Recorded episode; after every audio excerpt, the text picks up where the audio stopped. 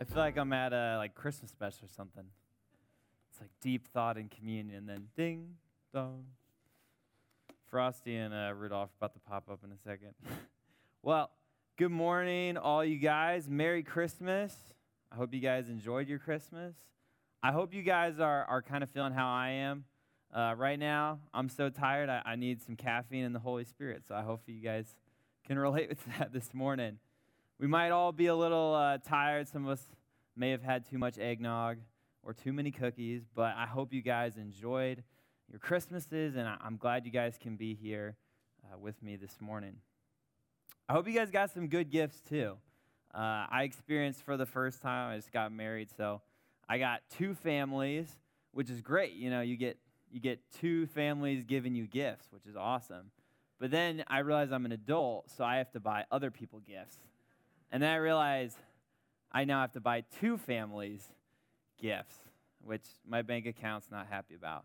But I hope you guys all got some good gifts and gave some good gifts. So maybe share with the people next to you one of your favorite gifts you got for Christmas.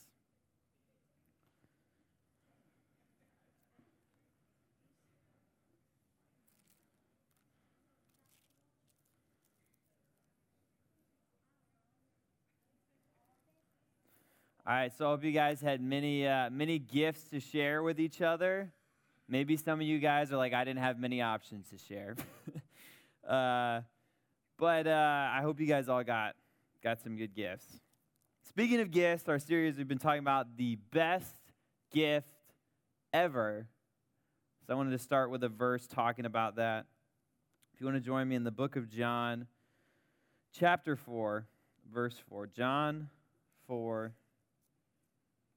verse 10, actually. John 4 10. We hear Jesus describing this gift, and he's actually talking about himself. He's talking to a woman from Samaria that in that culture he never should have even been interacting with. Jesus told her this. It says, And Jesus answered her, If you knew the gift, talking about himself, of God and who it is that asks you for a drink, you would have asked him, and he would have given you living water. I don't know about you guys, but I'm grateful for the gift of Jesus this morning as we talk about how do we appreciate that gift. If you guys want to pray with me, God, I just thank you so much, Father, that we can all be here, that hopefully we got to enjoy time with family in the holidays. I know it's different this year. We may not have been able to see some family, may have been difficult, but I pray we were still able to enjoy it. I pray, God, for those of us that come in this morning and, and things are a little rough right now, things are a little troubled. And uh, God, I just pray you would bring us peace, comfort, and people in our lives to support and encourage us. God, I pray for those of us this morning that come in and we're just doing all right. Life's going by. That you would give us intentionality, that you would give us your eyes to live out your purpose, even if things aren't going incredibly well, even if things are just going average. And God, I pray for those that come in this morning and, we're joyful and we're happy and it's a good time in life that we would be able to enjoy it and appreciate it and that we would reach out to those who maybe life's not going so great right now and you would give us eyes for that. I pray that no matter where we are this morning, God, that you would speak to us through your word, which you've promised us you can and that no matter how tired we are and how late we stayed up exchanging gifts, that we would still be able to hear from you this morning. And I pray all this the only way I can pray, and that's through your Spirit in Jesus' name. And everybody said, Amen. You guys discussed some good gifts, hopefully with the people next to you, but we've all gotten bad gifts. Gifts that we get home and we're like, all right, next white elephant, here we go, we got it. Or, uh, you know, maybe you were hoping that there was a return receipt because that's how bad the gift was. We've all gotten those gifts. And when I was a kid, you know, you pray and you wish and you hope and you write lists of those gifts that you so desperately want. Sometimes on Christmas morning, you feel a box not as sturdy and solid as a Lego set, but instead you find a clothing store box And as a child, there is nothing worse. And you open the gift to find underwear, or even worse, khaki pants, or even worse, a sweater. Now, maybe not all of you guys relate to me, but when I was a kid and I could feel a clothing store box, I was like, you have got to be kidding me. Because that meant, for me and, and my brother especially, church clothes. Sweaters and khakis. That was about the only time I wore them growing up. We, in fact, disliked our church clothes so much that we wrote a song that my brother wrote, fondly called Church Clothes bemoaning the uncomfy, ugly clothes we would have to wear to look professional at church. But sometimes as adults, we can even get bad gifts. Maybe it's not clothing, but maybe it's telling us some, something pretty directly. I don't know if any of you guys have ever received one of these where it's like, I don't even know, like a shower gift package. And it's like, why do you think I so desperately need shampoo, conditioner, and body wash? Like, are you are you trying to like communicate something to me? And so maybe as adults, bad gifts aren't clothing, but are body wash and conditioner from the lovely people at Axe. I remember as a, as a kid, I vowed that I would never want clothing for Christmas or my birthday. And sadly, this year, those were my top five wishes were clothes. So maybe our gift tastes have changed, but we've all received bad gifts, adults or kids. But the good gifts are the gifts that we truly want. The gifts that we write at the top of our list and, and we hope we unwrap gifts like a Nintendo 64. And if you've ever seen the video of this kid screaming and holding the N64 aloft, there might be a picture. Yes, that child with so much joy in his eyes as he holds his N64. We've all felt that of getting a good gift that we truly wanted. But I think oftentimes the even better gifts are gifts that we truly needed. And oftentimes those gifts don't come in packages, but they come in times when maybe financially or emotionally or spiritually, life's not going so great. And it's a gift or a letter, encouragement from a friend when we really needed it. Someone telling us that we're enough, telling us the good that they see in us when we're really down on ourselves.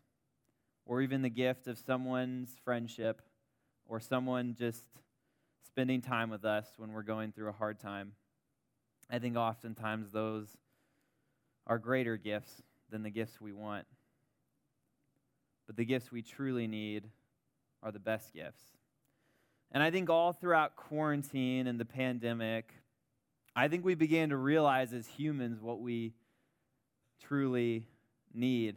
I think it became a little more obvious, especially in the U.S., where we might financially have a little more, and it might be less obvious what we need than other places of the world right now. I think in the hardship of quarantine, it became more obvious what we need. I think the first greatest need we saw was the need for relationship. I think if many of us got asked before 2020 if we got the offer of way more free time, way less time at the office, way more time to watch TV and streaming, way less time with the annoying people at work, we would have been like, sign me up even if it's a whole year of it, oh, that sounds great. Way more free time, more time online, don't have to deal with everyone. And yet, in the height of quarantine, we found statistics that were baffling, that seemed to go against all the free time and online time we wanted. We found statistics that anxiety, stress, and the need for counseling had gone through the roof. And it's all in Sunday. I hope you guys are doing the word search and the coloring page. I think there might be a prize, but but there was even people during quarantine that weren't feeling that great about themselves and, and made rash decisions, and those statistics went way up as well. Even though we had way more free time, way less time with those annoying people, and way more time for all of our hobbies, we found ourselves worse off. It reminds me of a Twilight Zone episode, a story of Henry Bemis. I don't know if you guys have ever watched the Twilight Zone. It was this black and white kind of horror series in like the, the 60s. And every episode had this twist ending. There was always like some shocking thing that happened. So this story, it was called Time Enough at Last. And there was this man, Henry Bemis. He worked a, a, a middling job at a bank, and all he wanted was time enough to enjoy his hobby of books. That's what he truly loved reading. And all throughout uh, the, the TV show, he had this nagging wife that would never give him time to read books. And he had this nagging boss that was always on his back and never gave him enough time to read books and he had annoying co- coworkers and customers at the bank, and they would just never let him have enough time to read his books. And as the story goes, it was called Time Enough at Last. And he finally gets all the time he could ever want without all those people to read his books. And so he's in the bank vault, and an explosion goes off. And he exits the bank vault that he coincidentally was in during the explosion and finds himself the only human being on earth. And he's so excited when he goes to the destroyed public library and finds all these books because he finally has time enough at last to enjoy his hobbies that he never had time for with all those annoying people getting in his way. And the twist ending is as he reaches to read his first book and he's so happy, his glasses fall off and break. And he begins to cry because now he has nothing and can't read his books. Now, as a kid, I thought that's dumb. You should just go find another pair of glasses. Like, there's other people in the world with glasses. But I think even if Henry found glasses, I think he would still be pretty lost in life after a couple weeks with nobody else on earth. I think that happened to us during quarantine. It was nice for a week or so to have more times for video game, TV, at the home, free time. But if you're like me, after a couple weeks, I was ready to see people again. I knew it was a crisis when my students began to tell me they wanted to go back to school. That was when I know we had an all time low. And some of my guy students told me that they were tired and bored of playing video games. And that's when I knew we were in a true crisis. And why did they want to go back to school? I'm doubting it was because of the homework and their principals. I'm sure it was because of the relationships they had at school. Because I think we all need relationship. And I think that need became very obvious during quarantine. A lot of times, with the best relationships, those relationships offer us help. And I think we all need help. I've realized that now as I become an adult, and uh, in the last two weeks, I somehow managed to start owning a house. Um, I now have a wife, and uh, we just got a dog two days ago. And I have no idea what I'm doing. and I need all the help I can get because I have never had any of those three things in my life. Um, and it's funny because I've been asking a lot of my older friends for help and advice for being married and, and owning a house and finances. And a lot of times I'm surprised because they're like, oh, it's okay, Andrew. I didn't know what I was doing either. I just figured it out. I don't I still don't know what I'm doing. That's half the fun. And like these are the people I really admire. And I'm like, if you guys don't know what you're doing, like who does? You know? Like as a kid, you think all the adults know what they're doing, they have it all together, they know everything about everything. No, we're all semi faking it. And I've realized that that we all need help. We do, especially when it comes to relationships. Some of us are experts at task or hobby, but when it comes to people, I think we all need help in that regard. Oftentimes, though, we're resistant to help because that means challenge and instruction. And I think ever since we had multiplication tables and handwriting assignments, we've never really liked instruction.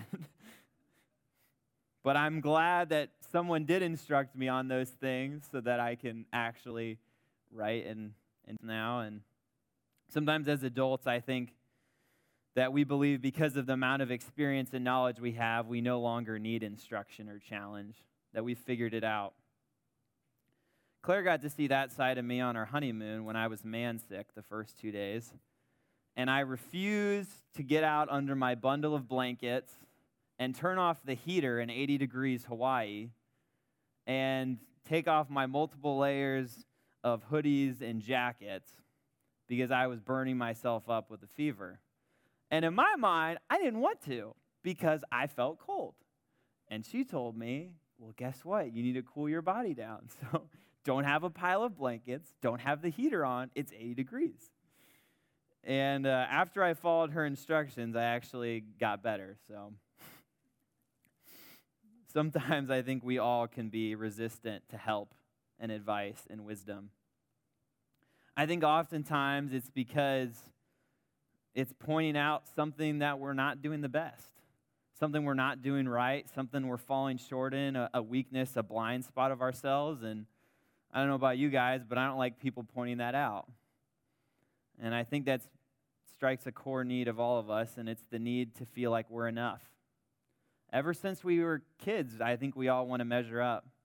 We want to feel good enough. We want to feel appreciated, acknowledged, known.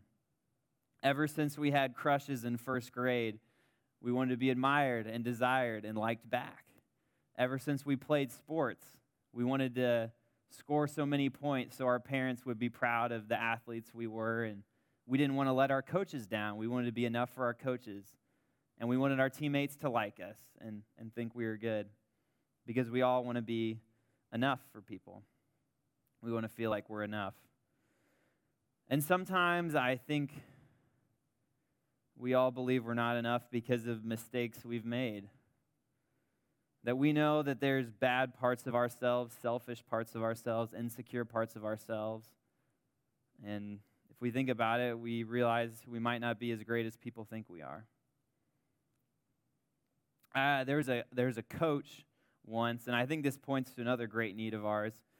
Uh, coach of a Christian college sports team, and uh, so he asked all these you know, Christian college athletes this question, and he said, uh, if someone asked you to hook a machine up to your brain that showed everything you thought and did the last five years, would you let them?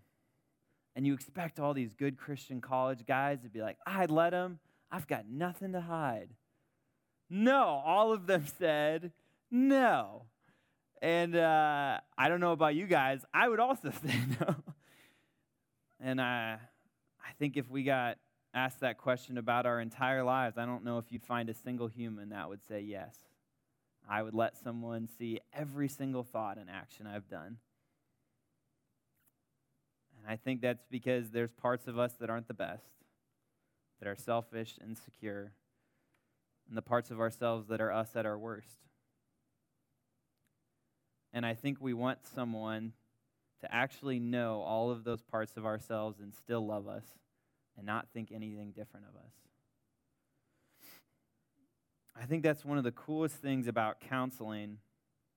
And, and uh, when I went to counseling, a bit of time ago, that was something really attractive to me was that I would be able to talk to someone about every single part of me, the most insecure, selfish, worst parts of me. And legally, they can't tell anyone or judge you. Legally, you're in the clear. It's great. But I think that points out a need in all of us we all have a need for grace. And we all have a need for knowing someone that knew every worst part of ourselves and says, I don't think of you any different. And I love you, even the insecure, worst parts of yourself.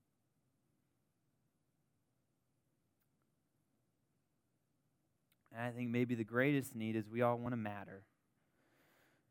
We all want there to be a meaning and purpose in life. Every philosopher, I think, since the beginning of the time has asked that question What's the point of life? What's the purpose of life? Why does this all matter? And I don't know if any of them have answered it yet. There was a book that tried to called The Hitchhiker's Guide to the Galaxy.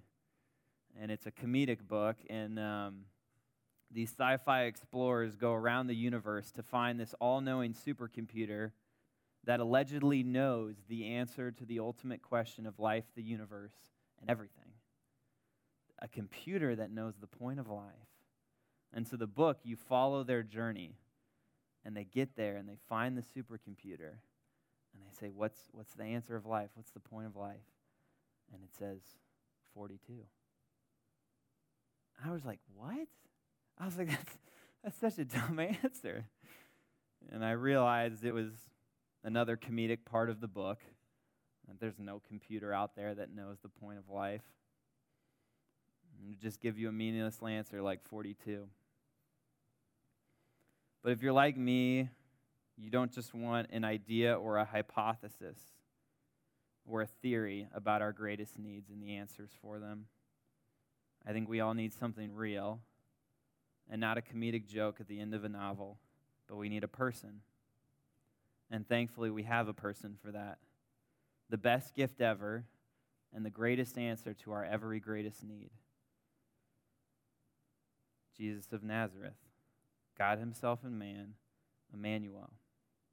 The greatest answer to our every single greatest need. We want relationship with the God of the entire universe and the creator of everything wants to know and love you and be known and be loved by you. He wants to be known and loved by us so much that he's jealous. The Bible says he's a jealous God because he doesn't want us to know and love anything more than we know and love him. That's how much he cares for us. And he wants the relationship of being our Father and God the Son, Jesus, wants to be our brother and our friend and our Savior and our Lord. And if we want help, God wrote us an entire, really, really long set of books. And it's full of His challenge and wisdom for us. And He gave us brothers and sisters, and He gave us a helper when He sent us His Spirit and we want to be enough, we want to measure up, well, he calls us sons and daughters of the God of the universe. That we are higher than angels, that we are his beloved, his children, his ambassadors, his image of himself to the world. That when the world looks to see what God is like, like the ancient Greeks would go to a temple to see what Zeus looked like, that there is no carved image of God, that God carved his image in each and every single one of us. And that we are a royal priesthood. You might say, I don't feel like a saint, and half the time I don't feel like a Christian. Well, you're God's royal priest. And one day when we see him face to face, he'll say, Well done, good and faithful servant, and my child. And that affirmation and acknowledgement, one theologian wrote, will be like every acknowledgement and affirmation and encouragement we received in this life was like drinking out of a dirty puddle. And God telling us, well done, will be like getting blasted with an exploded fire hydrant of acknowledgement and affirmation from our Father and the God of the entire universe, telling us, you did a good job. And we need grace. We need someone to know every worst part of ourselves and forgive us and love us despite our mistakes. Well, Jesus wept in a garden because he didn't want to drink the cup of judgment for all our mistakes for all time. And yet he did. And in a trade, he gave us his perfection and position as a child of God and as his brothers and sisters and co heirs.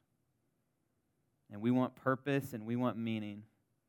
Well, he said, just as the Father sent me, so I am sending you. That He has sent all of us on a mission to impact people, not for the next 70 years, not for the next thousand, but for millions of years, that their eternities would be impacted and influenced by God working through each and every single one of us in the greatest purpose and meaning a person can have in their lives. Jesus is the greatest answer to our every greatest need. And that's why he's the best gift ever. So the message was about appreciating God. But I think first we need to know why we appreciate God. It's about appreciating the gift, but I think we need to understand why we appreciate the gift. No one's going to appreciate a gift they don't want. No one's going to appreciate a gift they don't think they need. But we desperately need this gift. So maybe we know now why we appreciate the gift, or maybe, like me, I was reminded of that in working through this. So we know why we appreciate the gift, but how do we appreciate the gift? How do we appreciate the God of the universe giving all of himself for us? How do you return that favor? How do you adequately thank God for that gift? It would be like if someone, we walked outside and someone was like, here's a Tesla Model Y, and it's all paid off, everything, nice, super nice car. And you said, ah, gee, thanks. That wouldn't make sense. The level of appreciation would nowhere near match the level of the gift. I expect most of us would, would lose it and, and offer our undying thanks and, and just be so appreciative. Maybe some of us would weep. And so, how do we thank God giving all of Himself for us? Well, in Matthew 16, 24 to 26, it tells us how we appreciate the gift. In the book of Matthew, chapter 16, verses 24 to 26, Matthew wrote this. Then Jesus said to his disciples, Whoever wants to be my disciple must deny themselves and take up their cross and follow me. For whoever wants to save their life will lose it, but whoever loses their life for me will find it. What good will it be for someone to gain the whole world yet forfeit their soul? Or what can anyone give in exchange for their soul? This verse tells us how to appreciate the gift, the best gift ever. God gave all of Himself for us. So, what do we do in return? We give all of ourselves. We lose our life. We give up our entire life and lose it in appreciation for God. It's no longer ours. What does that actually mean? Lose your life, give it up. It's no longer yours. It means that we now no longer live for ourselves, but we live our entire lives for God. Well, how does that look? Does that mean reading our Bible every second or praying every five seconds? No, I don't think so. God never calls us to that. Doesn't necessarily mean selling everything we have moving overseas to being a missionary. Might not even mean being at church more, reading your Bible more. But it means that you live your life for God and not yourself, which goes against every ounce of our natural nature.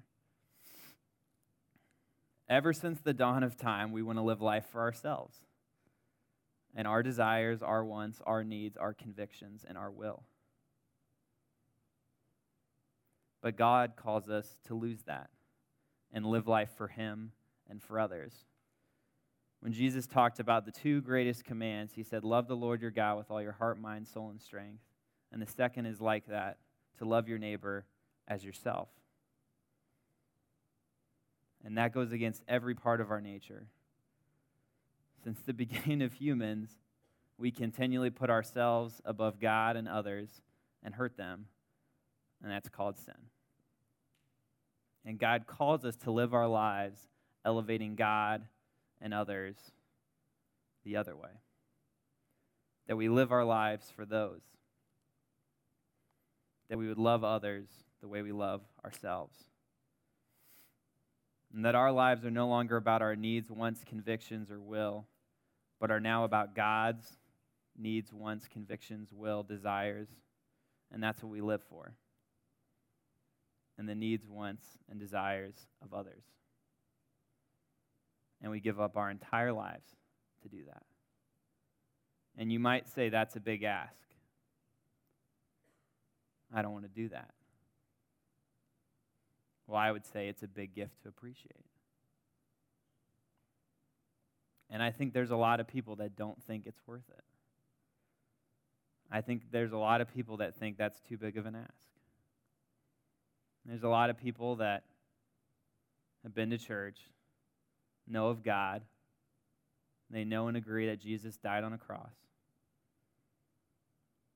And there's some people that might say, I'm a Christian.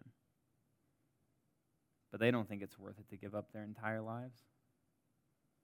I think there's some people that would say, I'm not a Christian, and that's why they're not. Because giving up your entire life is much too big of an ask.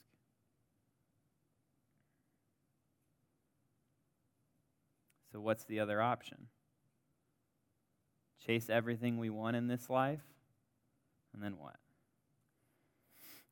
Well, he says here For whoever wants to save their life will lose it. Whoever loses their life for me will find it. What good will it be for someone to gain the whole world, yet forfeit their soul? The alternative's chasing everything we want, living our life for ourselves, and we'll never experience the greatest answer to our every greatest needs. And we will deny our soul, the very essence of who we are to our core, beyond our body. And we will deny a future filled with being physically and spiritually with the greatest answer to our every greatest need. And C.S. Lewis once said it would be like settling for mud pies when we have no idea how incredible a holiday at the sea would be. For those of you that are younger, it would be like settling for eating dirt cakes when you have no idea how incredible an all inclusive vacation to Disney World would be. Says, It would seem that our Lord finds our desires not too strong, but too weak. We are half hearted creatures fooling about with drink and pleasure and ambition when infinite joy is offered us, like an ignorant child who wants to go on making mud pies in a slum because he cannot imagine what is meant by the offer of a holiday at the sea. We are far too easily pleased.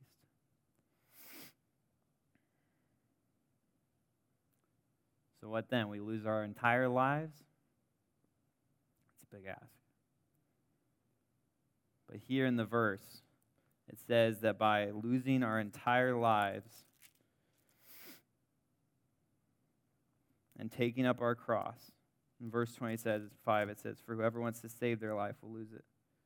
But whoever loses their life for me will find it. And what's interesting is that when we lose our life, when we give up living for ourselves, we actually gain true life. Because we were created for and are most fulfilled by living a life for God and others. That is how we were designed to our very DNA. That we are most fulfilled by living a life for God and for others. And living life just for ourselves will never be enough. Jesus told us this in John 10 10. When he said this he says, I have come that they may have life and have it to the full. So when we give up and lose life lived for ourselves, we get the life we were created for. We are created to live for God and for others. And that's what we're most fulfilled by. And what it's talking about here in verse 10 is not the Webster's dictionary definition of life, which is biologically existing and not being dead. You can do that without God very easily. But you, what you'll miss out on is the Greek word zoe for life, of the absolute fullness, both essential and ethical life, life, real and genuine, a life active and vigorous, devoted to God and blessed. And when we lose our lives lived for ourselves and appreciation for that gift, we gain that type of life. the life that we were made for. And so, if you'll think and contemplate, meditate, and pray with me, I'd love to think about how we can lose our lives this Monday in living for others and for God. Why in the world would we do that? We have the best gift ever, the greatest answer to our every greatest need. And how we appreciate that is giving everything in our lives to God and others, losing ourselves, and gaining the life that we were made for and most fulfilled by. Let's pray. God, I pray you would help us, Father, whatever's going on. You love us and care for us. I pray you would help each and every single one of us individually with what's going on. God, I thank you so much to being the answer to our every greatest need. I pray you would help us to find true and full life lived for you and for others, and know it goes against every fiber of our being. I pray that we would deny life for ourselves and find true life with you and others. I pray you would help us how, how to see that practically this week, how that would look when we go to school Monday or our job or hop online, that we would continue to learn how to live true life, not for ourselves. And help us to see that. Give us people to encourage us along the way. Give us wisdom and give us your word. I pray all this the only way I can pray, and that's through your Spirit in Jesus' name. And everybody said, Amen.